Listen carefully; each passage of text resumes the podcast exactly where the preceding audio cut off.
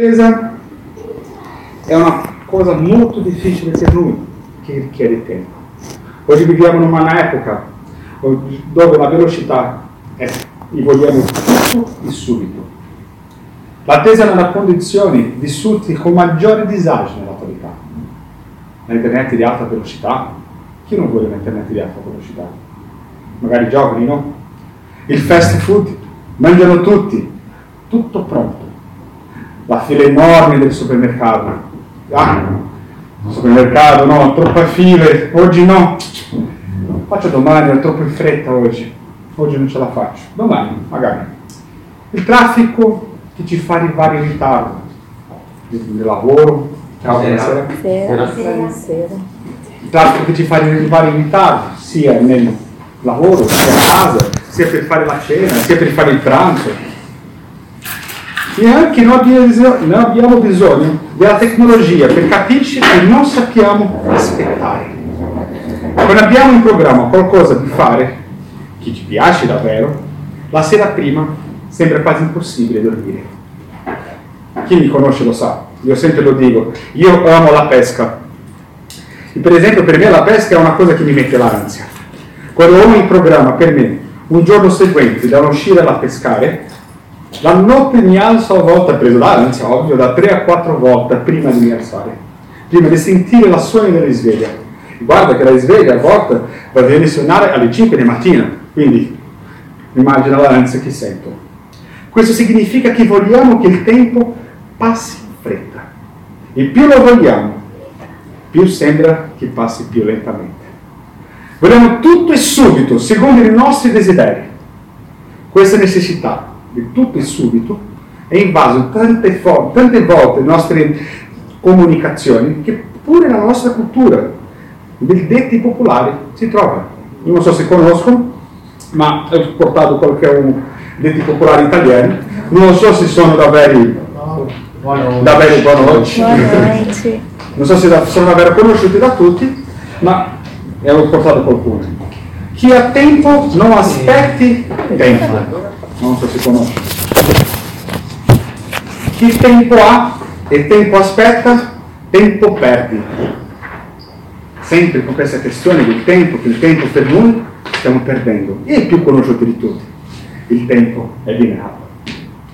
A volte la nostra vita va così in fretta che non ci fermiamo anche a riflettere. Riflettere chiede tempo. E quando facciamo le cose senza riflettere, le nostre azioni sono piene di sbagli. Ad esempio di fake news. Non so se voi avete eh, accompagnato il caso recente dell'Amazzonia, che eh, si trovava tante fake news subito. Una delle case, da una parte si dicevano che la, tutta l'Amazzonia era completamente bruciata da una parte, dall'altra parte dicevano no, la, la foresta è presa a fuoco da suolo. Tutte queste notizie sono informazioni e spesso ripassate senza riflettere.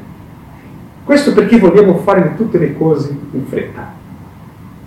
La fretta è nemica del tempo e nemica dell'attesa. Un interessante studio inglese che ha rivelato che il tempo massimo di attesa, che sia da un tratto da una chiamata in un call center, sia da un tratto da attendere un arrivo di un cameriere in un ristorante, è di appena 8 minuti e 22 secondi. Io penso che nel mio caso 4 minuti già sto ma che succede? Perché io non mi piace aspettare se vado al ristorante. Questo studio ha inoltre evidenziato che dopo appena un minuto eh, dall'inizio un download, il rumore inizia a essere alterato, arrivando al picco di impazienza dopo 5 minuti e 4 secondi. Sono dati scientifici un po' per illustrare un po' che questo momento della nostra attualità è difficile da lidare con tempo, è difficile da lidare con tempo da aspettare. Ma che cosa dice la parola di Dio su tempo? Eh, io volevo invitare a tutti a, a, leggere il Vangelo di Luca, capitolo 18, da versetto, da versetto 1 a 8. Propose loro ancora questa parabola per mostrare che, dove, dove, dovevano, che dovevano pregare sempre e non stancarsi. In una certa città vi era un giudice che non temeva Dio e non aveva rispetto per nessuno. In quella città vi era una vedova la quale andava a lui e diceva, rendimi giustizia sul mio avversario. Egli per qualche tempo non volle farlo. Ma poi disse per sé, perché io non temo Dio e non abbia rispetto per nessuno. Pure, poiché questa vedova continua a importunarmi, renderò giustizia, perché venendo insistire non finisca per rompere la testa. E il Signore disse, ascoltare che dice il giudice ingiusto. Dio non renderà dunque giustizia ai suoi eletti che giorno e notte gridano a lui, tenderà nei loro confronti. Io lo dico che renderà giustizia con prontezza. Ma quando il figlio dell'uomo verrà, troverai la fede sulla terra? Io volevo un po' illustrare un po' questa situazione di questa parabola. E questa parabola in realtà inizia in Luca 17, non bisogna aprire, farò un, solo un riassunto, solo una parte contestuale per capirci un po' meglio. Eh, nel Luca 17, a partire del versetto 20 a 37, che è l'ultima parte del capitolo, Gesù eh, riporta da Luca parlando e spiegando ai farisei e ai suoi discepoli che quando arriverà e come si riconoscerà il regno di Dio. Questo si stende fino al capitolo 18. Lui ancora spiega ancora che lui sarà rifiutato dal tuo popolo, della necessità del suo sacrificio, della sua risurrezione, ma anche del suo ritorno che avverrà in modo inaspettato prima che ancora il regno si manifesti pienamente. È in questo contesto che Gesù racconta la, parola, la parabola della vedova e del giudice per insegnare come attendere la completezza del regno di Dio, pregando sempre senza stancarsi, pregando sempre senza stancarsi. Gesù, per averci illustrare questa, per facilitare il nostro, per capirci meglio, parole sue, ha fatto tre personaggi. E con questo scopo noi dobbiamo vedere adesso ognuno di questi personaggi, che è la vedova, l'avversario e il giudice. Primo, la vedova. La vedova era una persona indifesa in quel momento. La storia è un po' diversa, perché a volte vediamo le vedove come la vedova da oggi, e non è la vedova da oggi, è la vedova da quel momento. Per questo che Gesù utilizza sempre una figura da quel momento, da quella epoca, per rappresentare le tue parabole. Era una persona indifesa, senza nessuno, Naquela época, vedova voleva dire che non avere nessuna protezione legale, fisica o economica. In molti casi, la vedova arrivava a vivere una situazione di miseria profonda, di motivi finanziari. A volte le vedove morivano di fame, a volte stavano sempre a litigare i soldi. Quindi la figura della vedova rappresenta l'individuo più bisognoso dell'epoca portando questa figura oggi, questa figura rappresenta tutti coloro che riconoscono il proprio peccato e che sono nella ricerca di aiuto perché da soli non hanno le risorse necessarie per affrontare. Guardiamo il secondo, all'avversario. L'avversario è una figura che in questa parabola non è ricca di dettagli. Infatti non sappiamo i nomi, non sappiamo che cosa aveva fatto nella vedova, Può sembrare pure un, un ruolo un po' secondario, ma in realtà svolge un, un ruolo importante, perché spinge la vedova a ricercare aiuto e principalmente la giustizia. 3. Il giudice. Il giudice è una rappresentazione dell'autorità. Sappiamo che l'autorità è sempre stata data da Dio. Qualcuno che è rispettato nella società qualcuno che ha le voci nelle società. Autorità, in realtà, sempre ha il compito di portare un equilibrio nella società, sopra due parti, uno che litiga con l'altro, il giudice ne sta in mezzo e porta l'equilibrio. Non è facile da avvicinare da un giudice, non è facile da fermarsi durante la strada, guarda giudice, ce l'ho un, un lavoratore mio chi mi fa questo, questo, questo, poi mi aiutare, mi fermo firma qua così risolviamo tutto. Chi farebbe una cosa del genere? Quale giudice farebbe una cosa del genere? In questa parabola, in speciale, il giudice non temeva Dio. quindi non si importava ciò che è giusto o sbagliato. Un'altra cosa, non aveva rispetto per nessuno. Non si importava con la vedova, se era vedova, se era una persona, un avversario, ma che non mi importa con nessuno. E definito da Gesù come, Gesù, come un giudice ingiusto. E che aspettare da un giudice ingiusto? Possiamo aspettare una sentenza di un giudice ingiusto che sia giusta? Boh, questo è un po' per illustrare le idee dei personaggi. Ritornando alla storia di questa parabola, la vedova va incontro a questo giudice. Ogni giorno, chiamando la stessa cosa, ricordando che il giudice non è un'autorità che si può fermare per via, si può fermare senza avere un, un, una ora prefissata, come si dice, eh, un appuntamento,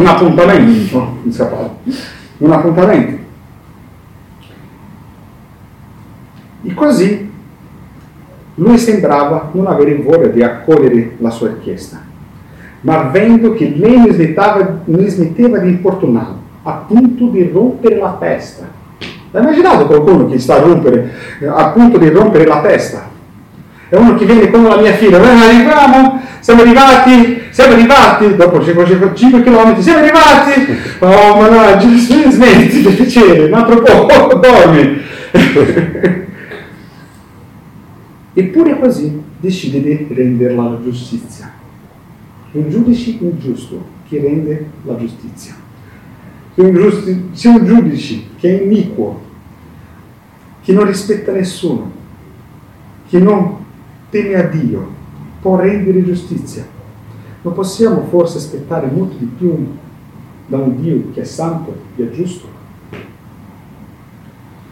Nel versetto 7, gli eletti di Dio clamano notte e giorno finché il regno di Dio sia completo, portando la giustizia perfetta. Questa può sembrare una lunga attesa, perché sono passati già 2000 anni e fino adesso niente. Ma Gesù ci insegna che non possiamo perdere la speranza, ma anzi abbiamo bisogno di persistere. Dio sa che questa attesa è un grande problema per noi. Eppure questo non è un problema esclusivamente moderno, da quelle che hanno tutte le tecnologie. La Bibbia ci narra casi di persone che già non sapevano aspettare da 4.000 anni fa, come il caso di Abramo, che prima di attendere il compimento della volontà di Dio decide di fare a modo suo, avendo un figlio della serva di sua moglie Sara. Cristo sa dal principio che aspettare è esattamente il nostro punto debole, ma dobbiamo affrontare. A volte, perché Dio non risponde subito, puoi pensare che Lui non sia, puoi pensare che Lui sia in ritardo, o che non ti ascolti, o che tu non sei importante per Lui. A volte ci confrontiamo con gli altri, quando vediamo le richieste di altri che sono subito hanno ricevuto una risposta, mentre la nostra abbiamo bisogno di una lunga attesa. Oppure confrontiamo con noi stessi un'esperienza, una, un'esperienza passata. Magari in passato ti ha risposto subito, rapidamente, mentre ora sei ancora in attesa di una risposta.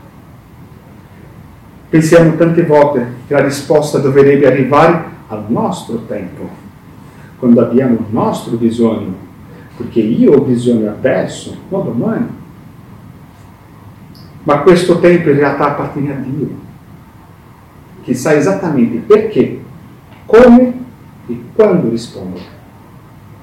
Il tempo di Dio funziona di maniera diversa, conforme afferma Pietro nella sua seconda epistola. Ma voi carissimi, non dimenticate questa unica cosa.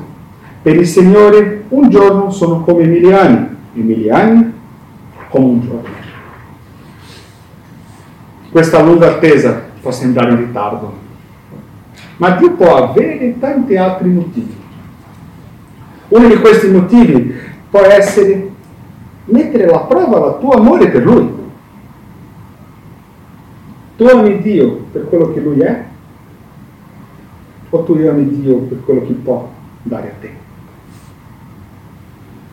Un artista famoso attualmente Riccardo Atteo, che affermando di essere cresciuto in una famiglia cristiana, racconta che quando era quasi adolescente, diciamo preadolescente, è andato per molte volte sul suo balcone di casa sua e chiedendo cavallo a Dio.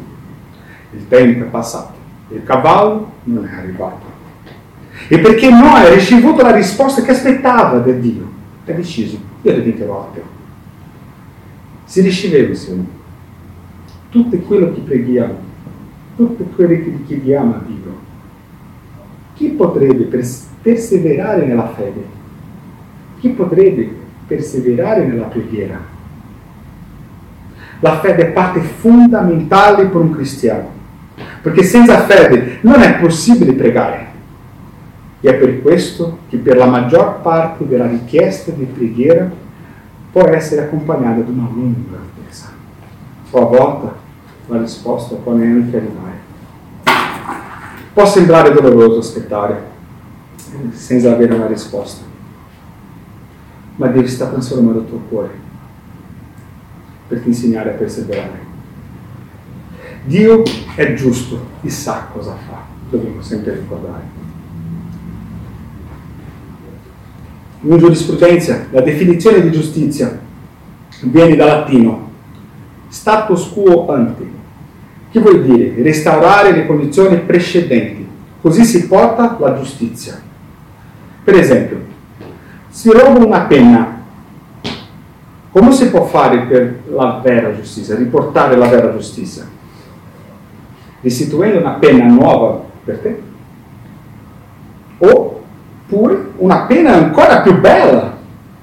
No. La vera giustizia, la giustizia perfetta, deve riportare la stessa penna per te, che è stata rubata. Perché? Perché per esempio questa penna potrebbe averci un, sen- un valore sentimentale per te. Poi magari è la tua mamma che ha fatto un regalo, che aveva regalato a te, o un figlio tuo, o ancora una persona che è venuta a mancare. Ma possiamo andare ancora un poco, poco più profondo, a fondo. Immagina un caso di un assassinato. Come portare la giustizia vera? O un giudice di portare invita una persona morta. O può un giudice decidere che per averci, aver ucciso una persona tu devi morire. Che tipo di giustizia è questa? Posso speculare, ma è una giustizia non piena, non completa. Ma Dio come giudice tutto è possibile. L'unico che può restituire la vita è l'unico che ha creato la vita stessa. Alla fine possiamo fare un parallelo tra un giudice umano che sbaglia nel tempo di risposta, che non riesce a portare la vera giustizia e molte volte prende una decisione ingiusta, mentre dall'altra parte abbiamo Dio, un giudice supremo, che porta la giustizia piena, vera e perfetta. C'è speranza in questo che stiamo leggendo, perché Dio ha promesso di portare la giustizia. E con la giustizia tutte le nostre preghiere avranno una risposta. Il nostro cuore sarà consolato dall'intorno di Cristo.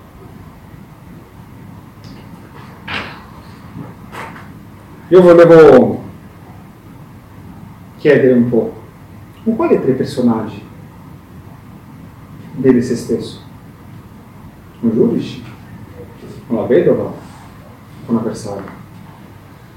Non è per rispondere, eh? questa è una riflessione. E per mettere questo nella vita pratica nostra, nelle nostre vite, io volevo portare quattro punti che ho rilevato che sono davvero importanti per noi. Primo punto. Dobbiamo capire che Dio non ha bisogno delle nostre preghiere per realizzare il suo piano. Lui, con la sua grandissima e infinita sapienza, hai creato la preghiera come un esercizio fondamentale per creare un rapporto di intimità con Lui. Noi dobbiamo pregare, pregare, pregare. Lui vuole intimità con, noi. Noi dobbiamo svolvere questo come un esercizio. La intimità non è una cosa che si arriva da oggi e da domani, e si fa sempre. È una cosa importante. Due. Dobbiamo preservare, perseverare nella preghiera. L'Evangelo di Luca è un Evangelo che più racconta un Gesù che pregava costantemente. Essere costanti nella, nella vita cristiana è importunare Dio con la preghiera. Dobbiamo andare sera, ogni sera. Dio, sto qua ancora, Dio, non mi hai visto, io sto pregando da ieri, Signore, non mi hai risposto ancora, Signore, lo sai che sta difficile per me. Lo sai, Signore, domani mattina, Signore, sto qua ancora, non lo so, non mi hai sentito, ma sto qua, Signore, per piacere, mi ascolti, mi ascolti perché bisogno da te, Signore. Bisogna pregare con davvero, costantemente, come Giacobbe ha fatto. Si è aggrappato nella gamba di un angelo dicendo, io non ti lascerò prima che tu mi abbia benedetto.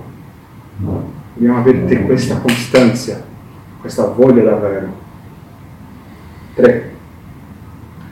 Cercare da pregare sapendo che Dio ha un perché, un come e un quando per risponderti. Il tempo non è nostro. Tutto succede nel suo tempo. Molte volte preghiamo con un cuore ribelli, che nasconde motivi egoisti. Ah Signore, mi porta soldi, Signore, mi porta soldi perché farò un'offerta davvero grande nella Chiesa. Adesso ci siamo, Signore, per piacere. Eh? Ah, vai, bisogno di soldi. Sarà che porterà soldi? O nascondo qualcosa dentro di questo? Perché voglio cambiare la mia macchina? O voglio comprare una barca? Abbiamo bisogno di pregare finché Dio esamini il nostro cuore. Questa è la verità della nostra preghiera. La nostra preghiera molte volte è per cambiare il nostro, il nostro cuore, che lo trasformi in modo che sapremo pregare con sincerità e perseveranza. Insegnare a pregare per il semplice fatto di poter gioire la tua presenza, di averci intimità con Lui di sapere che pure che se stiamo in mezzo di una tempesta, noi siamo calmi. Solo non possiamo pensare che Dio è un posto dove andiamo a richiedere qualcosa. Principalmente la richiesta che dobbiamo averci è un cuore buono per Lui. Come è scritto in Giacomo 4, 1 a 3. Non bisogna neanche aprire, eh? sto solo leggendo qualche passaggio qua per illustrare un po' meglio quello che volevo dire. Da dove vengono le guerre e le contese tra di voi? Non derivano delle forze, delle passioni che si agitano nelle vostre membra?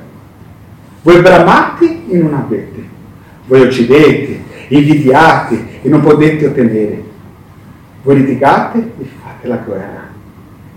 Non avete perché non domandate, domandate e non ricevete perché domandate male per spendere nei vostri piaceri. 4. La quarta. Vuol dire che per avere una intimità con Dio, io devo, devo, dobbiamo, dobbiamo essere buoni, dobbiamo offrire la nostra offerta, dobbiamo essere costanti in venire nella Chiesa, dobbiamo aiutare i poveri, dobbiamo aiutare le persone. No! Dobbiamo ricorrere alla croce di Gesù Cristo. Perché in quella croce vediamo la giustizia di Dio.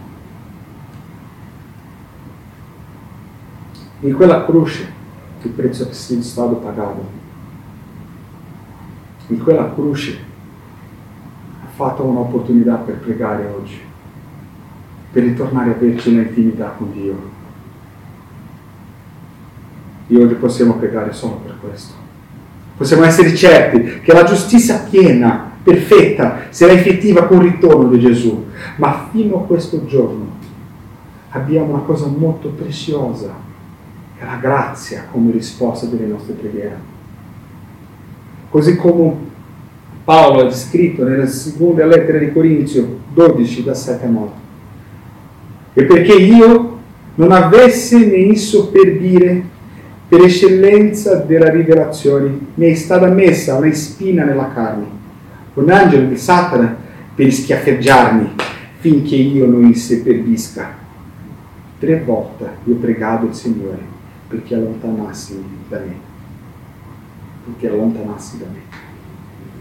Egli mi ha detto, la mia grazia ti basta, perché la mia potenza si dimostra perfetta nella debolezza. Perciò molto volentieri mi avventerò piuttosto nella mia debolezza, finché la potenza di Cristo riposi su di me. Io ti domando, ma quando il figlio dell'uomo verrà, troverai la fede sulla terra? Oggi volevo parlare con voi. O te, c'è un cuore stretto oggi, che sta ancora alla spera di una risposta, sta sempre aspettando in attesa, un lungo tempo. A volte non abbiamo una risposta, a, vo- a volte è come andare nel buio, non sappiamo però dove camminare, ma dobbiamo avere la fede per mettere in piedi, perché il pavimento c'è, perché Dio sta con noi.